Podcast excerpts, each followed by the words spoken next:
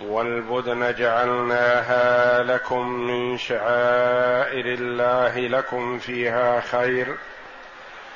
فاذكروا اسم الله عليها صواف فإذا وجبت جنوبها فإذا وجبت جنوبها فكلوا منها وأطعموا القانع والمعتر.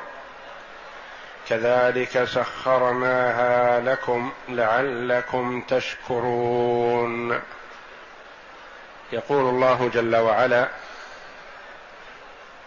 ممتنا على عباده بما تفضل عليهم به من النعم والبدن جعلناها لكم من شعائر الله.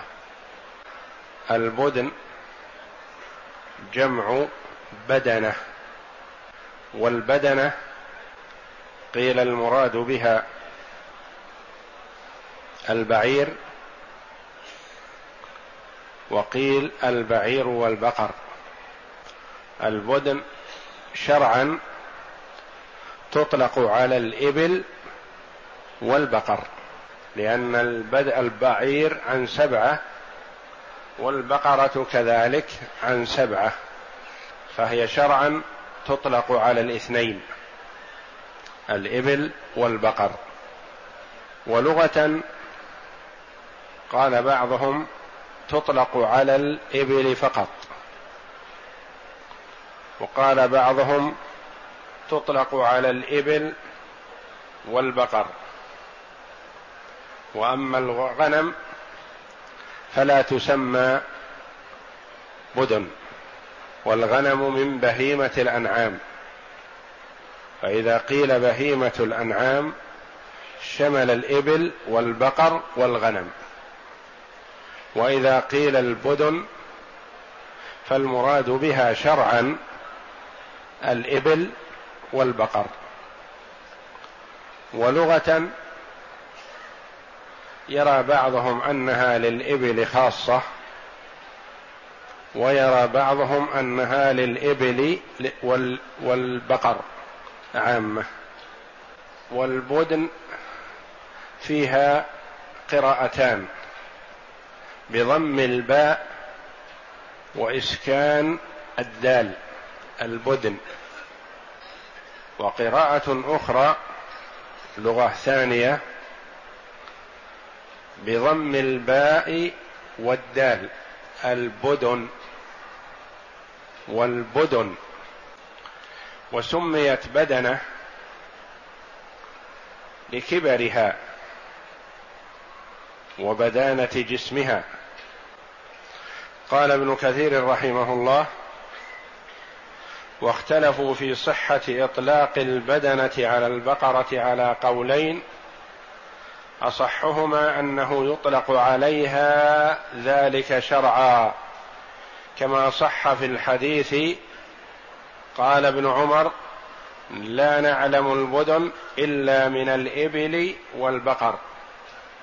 وقال أيضا البدن ذات الجوف جعلناها لكم من شعائر الله.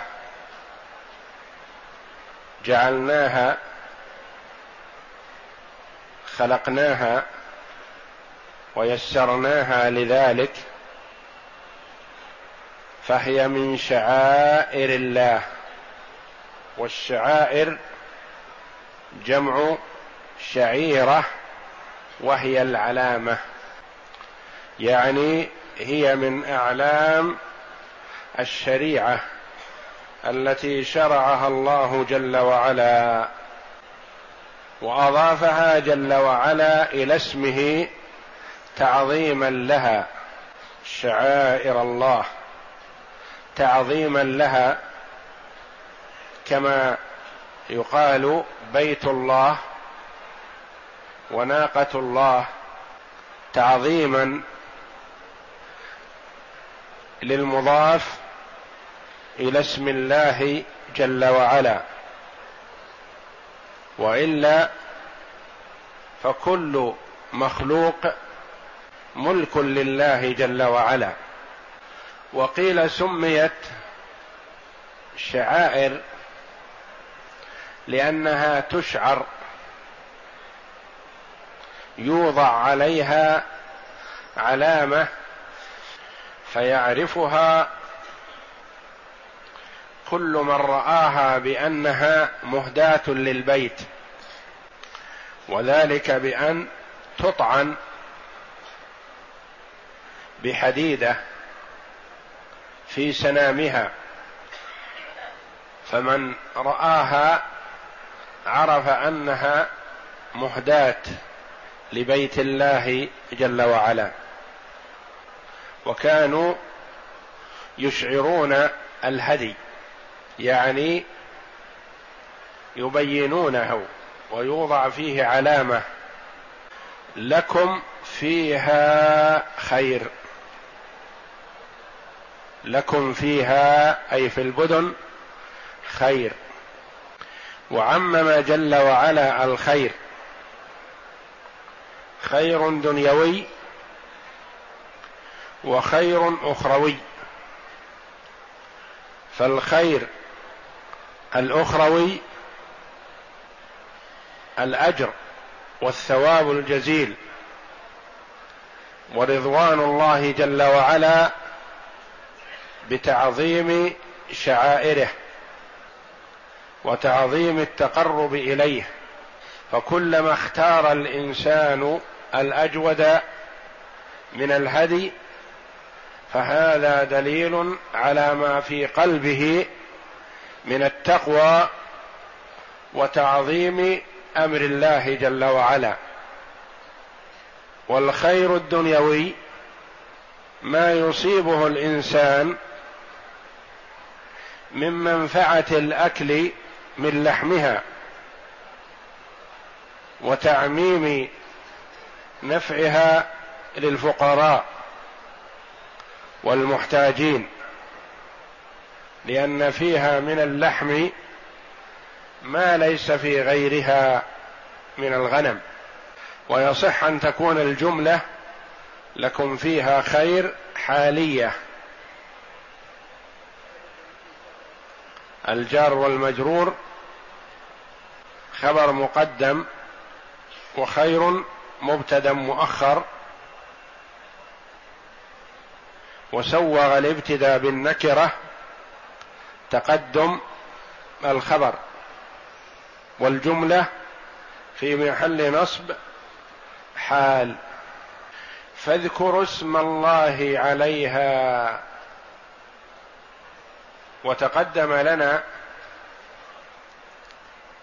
أن أهم ما شرع الهدي من أجله هو ذكر الله جل وعلا.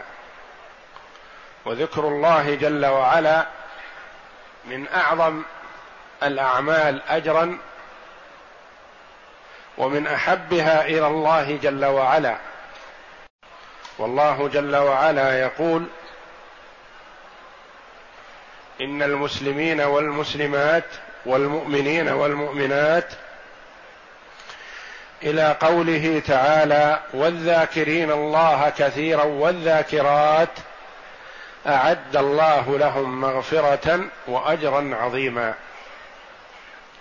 وقال جل وعلا فاذكروني أذكركم. وقال النبي صلى الله عليه وسلم للصحابي الذي طلب منه الوصية ووصية النبي صلى الله عليه وسلم لفرد من أفراد الصحابة رضي الله عنهم أجمعين وصية للأمة. قال عليه الصلاة والسلام لا يزال لسانك رطبا من ذكر الله.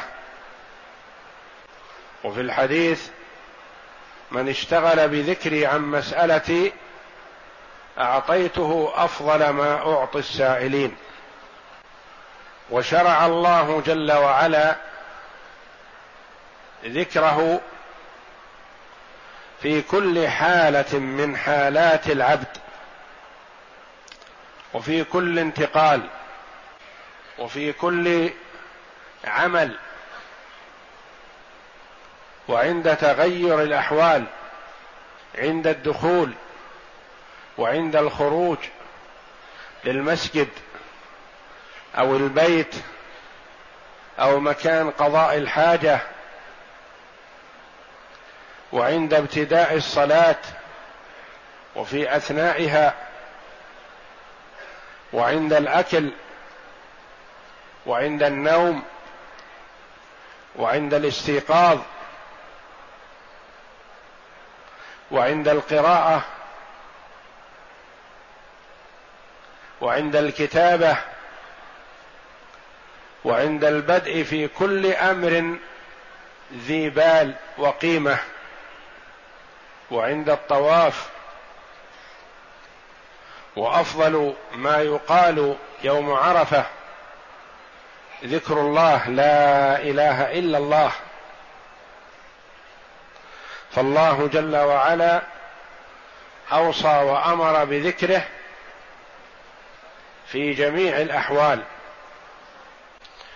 فاذكروا اسم الله عند ذبحها. عند الذبح. لا تحل الذبيحة إلا إذا ذكر اسم الله عليها. بسم الله والله أكبر. قال بعض العلماء الأصل في الذبائح الحرمة ولا يحلها إلا ذكر الله جل وعلا.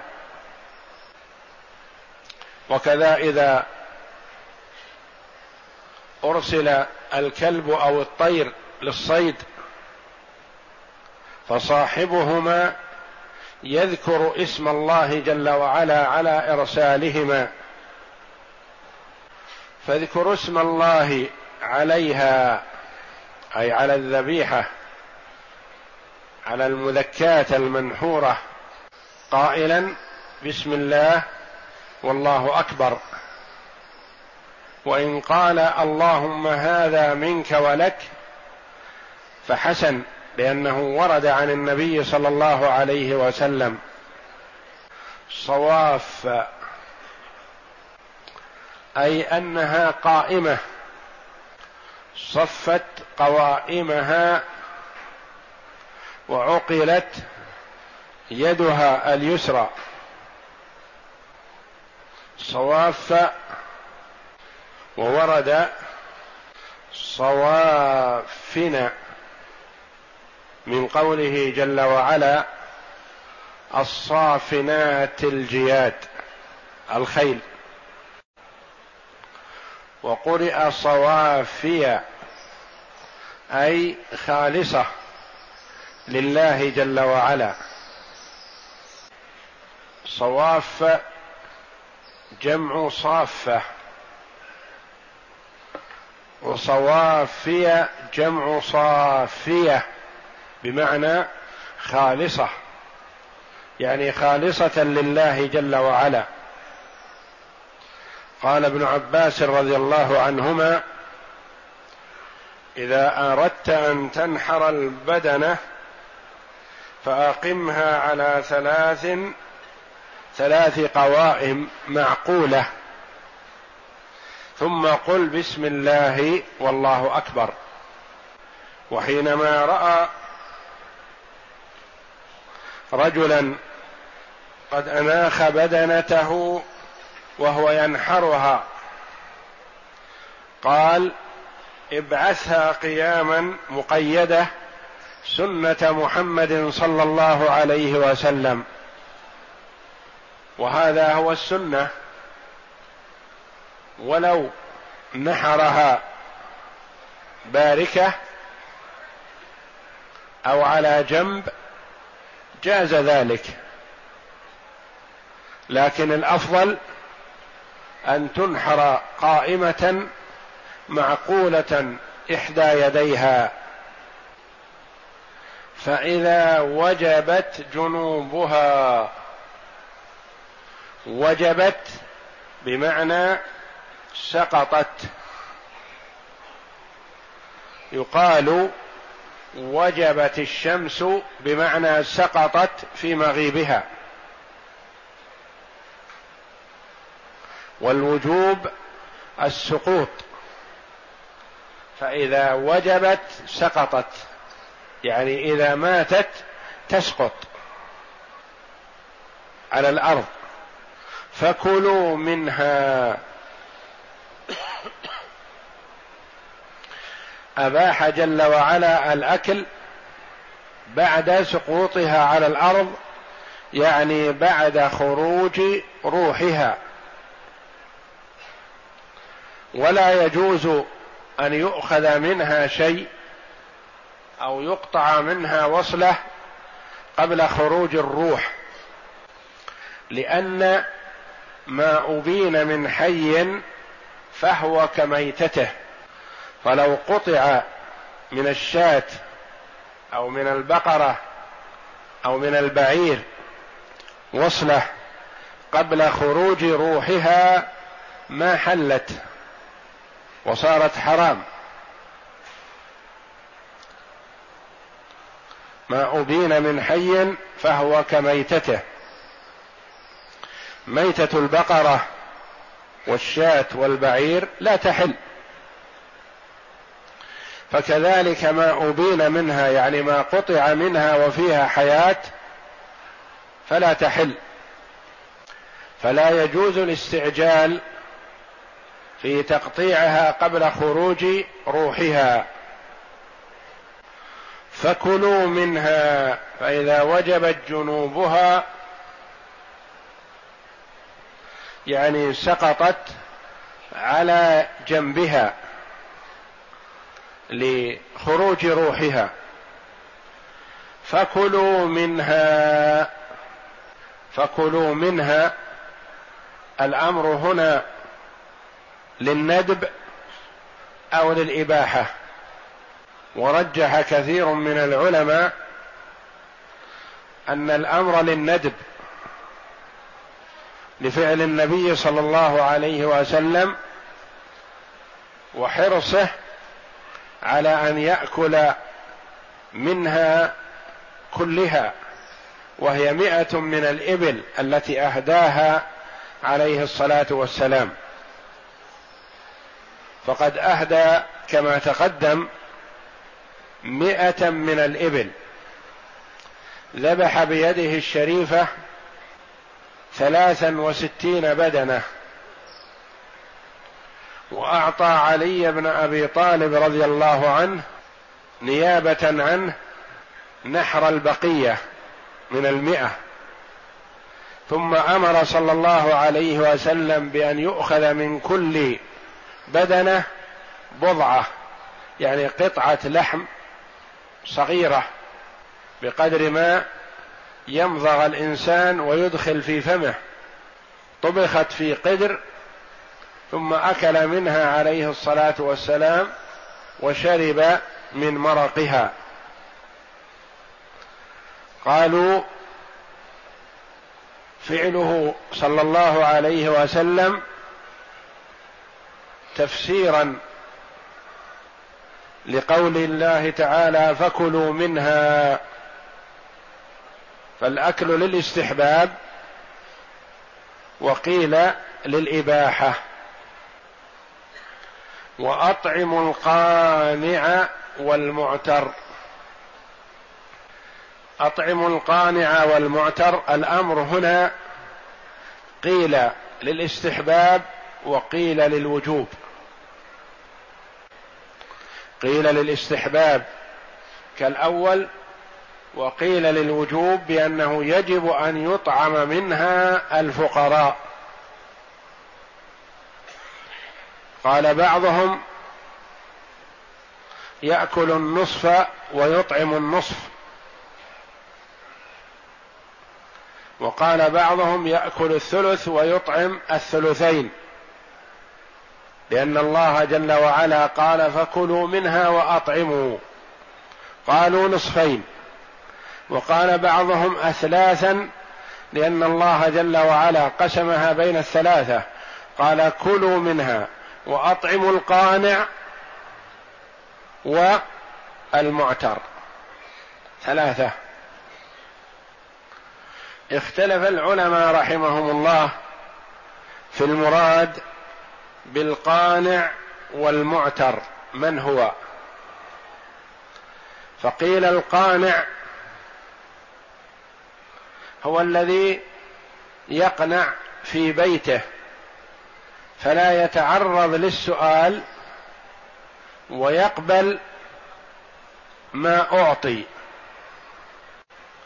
وقال بعضهم القانع هو من يكتفي بما عنده.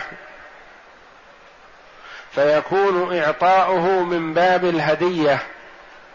وقال بعضهم القانع هو السائل. يسأل فيقنع بما أعطيته قل أو كثر. والمعتر قيل هو الذي يسأل وقيل هو الذي يتعرض ولا يسأل.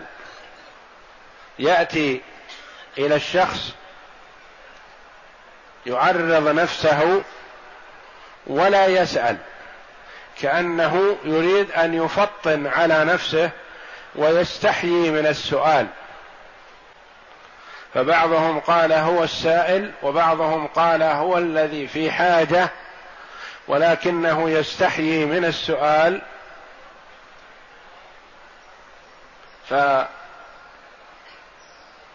فيبدي نفسه ويعرض نفسه ولا يسأل. والله جل وعلا حث على التعفف من الفقير ورغب الغني في أن يتلمس حال المتعفف الذي لا يسأل. وهم الذين لا يسألون الناس إلحافا. وهم الذين يحسبهم الجاهل أغنياء من التعفف. رغب جل وعلا في مواساتهم وإعطائهم لأنهم لا يتظاهرون بالفقر ولا يتعرضون للسؤال استحياء وهم في حاجة. وقد قال النبي صلى الله عليه وسلم ليس المسكين الذي ترده التمرة والتمرتان واللقمة واللقمتان ولكن المسكين الذي لا يجد غنى يغنيه ولا يتفطن له فيتصدق عليه ولا يقوم فيسأل الناس. يظهر بمظهر حسن استحياء فيظنه الناس غنيا وهو في حاجة ماسة.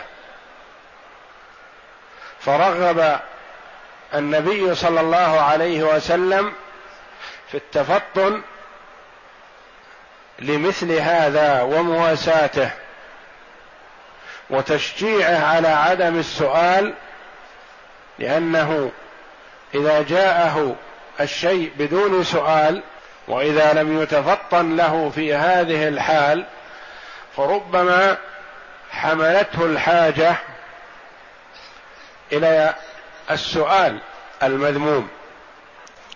وقال الله جل وعلا في ثنائه على عباده والذين في أموالهم حق معلوم للسائل والمحروم. المحروم الذي لا يسأل ويحرم لظن الناس أنه غني. وقيل فيه غير ذلك. وقيل القانع المسكين والمعتر الذي ليس بمسكين. وقيل القانع الجار الجار القريب الذي يرى ما يدخل عليك. فمثل هذا أولى بالمواساة لأنه يطلع على ما يدخل بيتك. والمعتر الذي يعتر ببابك يعني يأتيك عند بابك ولا يسألك. وفيه أقوال كثيرة وعلى كل فهم لهم حق في الهدي والصدقة وهو من كان محتاجا لذلك من فقير أو مسكين أو جار أو قريب. فكلوا منها وأطعموا القانع والمعتر. والله جل وعلا جعل في أموال الأغنياء حقا للفقراء. وأوصى بهم وخاصة فقراء الحرم المجاورون في مكة. جعل الله لهم ما لم يجعل لغيرهم لرغبتهم في جوار بيته. فجعل الهدي كثير منه لهم خاصة وبعضه يشتركون فيه مع غيرهم. فمثلا هدي الجبران ما كان عن ترك واجب أو فعل محظور هذا خاص لفقراء الحرم دون غيرهم. فلا يعطى للفقراء خارج مكة وإن كانوا قريبين منها. وهدي التمتع وهدي القران وهدي التطوع لهم ولغيرهم. للمهدي ولمن يريد أن يهدي عليه المهدي المقدم للهدي. ولذا قال بعض الفقهاء رحمهم الله كل هدي أو إطعام فلمساكين الحرم والصيام لكونه لا يتعدى نفعه يصوم الإنسان في أي مكان شاء. يقول مثلا فعل محظورا من محظورات الإحرام. ترك الإحرام من الميقات المعتبر له. نقول عليك هدي. يقول ما هو؟ نقول ذبح شاة في مكة لفقراء الحرم. فإن قال لا أستطيع ذلك نقول صم عشرة أيام في أي مكان شئت. الصيام ما يلزم أن يكون في مكة لأنه لا يتعدى نفعه للغير. وأما الهدي فلا تذبحه خارج مكة. فهذه ميزة ونعمة ميز الله بها فقراء الحرم المجاورين لبيته الحرام. وذلك أن المجاورة والرغبة في ذلك غالبا ما تكون محبة لجوار بيت الله ورغبة في القرب منه. فجعل الله جل وعلا لهم هذا الحق على الحجاج والمعتمرين